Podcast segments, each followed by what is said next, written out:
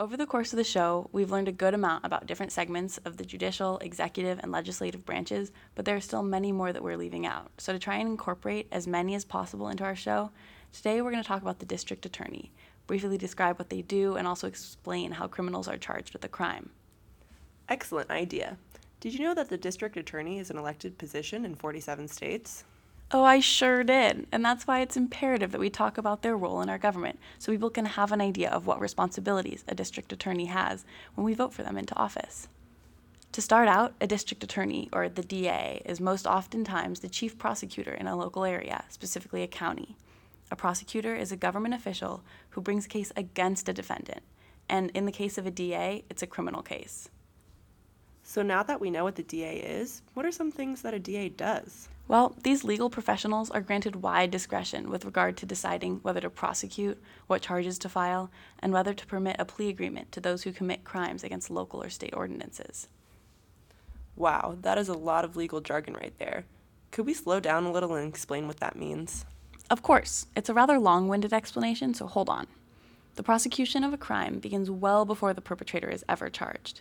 In all but two states, a grand jury is convened before a suspect is indicted or charged The prosecutor presents evidence in the form of witness testimony before the grand jury, whose members then decide whether there is probable cause for a criminal charge.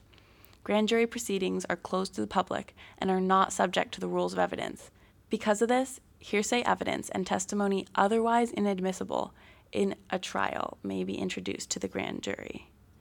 In most jurisdictions, grand juries are reserved for the indictment of felony crimes only. So they are allowed to put forth any evidence they want, even if it would not be allowed normally?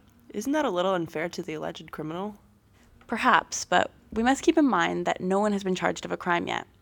These are the proceedings that happen before legitimate prosecution to decide if the person should be charged with a crime, if any. What happens then if they decide to prosecute someone? The DA must collect enough evidence to make sure that the case can move forward. Sometimes witnesses will not show up or disappear, or a closer examination of the evidence can show a different perpetrator committed the crime. The DA mainly relies on the police to produce the necessary evidence, but it is their job to examine the evidence and come up with the appropriate charges. Does the perpetrator have to go to court every time they're accused of a crime? Not necessarily. If a person is charged with a crime, they can take a plea bargain. This is where they plead guilty to committing a crime before the trial, and in return, they get a lesser punishment. But if they don't take the plea bargain, they go to court where they can be charged with the crime there? Right, you are. This is where our traditional idea of court comes into play. An unbiased jury is selected by both the defendant's lawyer and the prosecutor that will then hear the case and come to a guilty or not guilty conclusion. If the state loses the case, however, they can take the case to the Court of Appeals. Appeals prosecutors review the evidence and records from the trial and form an oral argument before the Court of Appeals. These courts do not permit the introduction of new evidence and only allow each side about 15 minutes to argue its position. All right, so I think that I understand the basics of how the trial system works, but why is this important to keep in mind while I'm deciding which district attorney to vote for? Each district attorney decides what charges to bring against people and how severe those charges are. Some DAs could be tough on crime and will aggressively prosecute criminals with harsher sentences. Others could try and take a more reform minded approach where they try and take a different stance on the bail system, marijuana laws, or the dependency on forensic science in prosecution.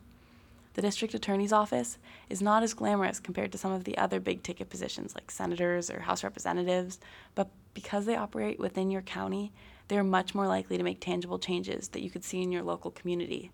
This is why it's so important to remember to vote for them when an election comes around. Geez, I had no idea they had so many responsibilities. They sure do.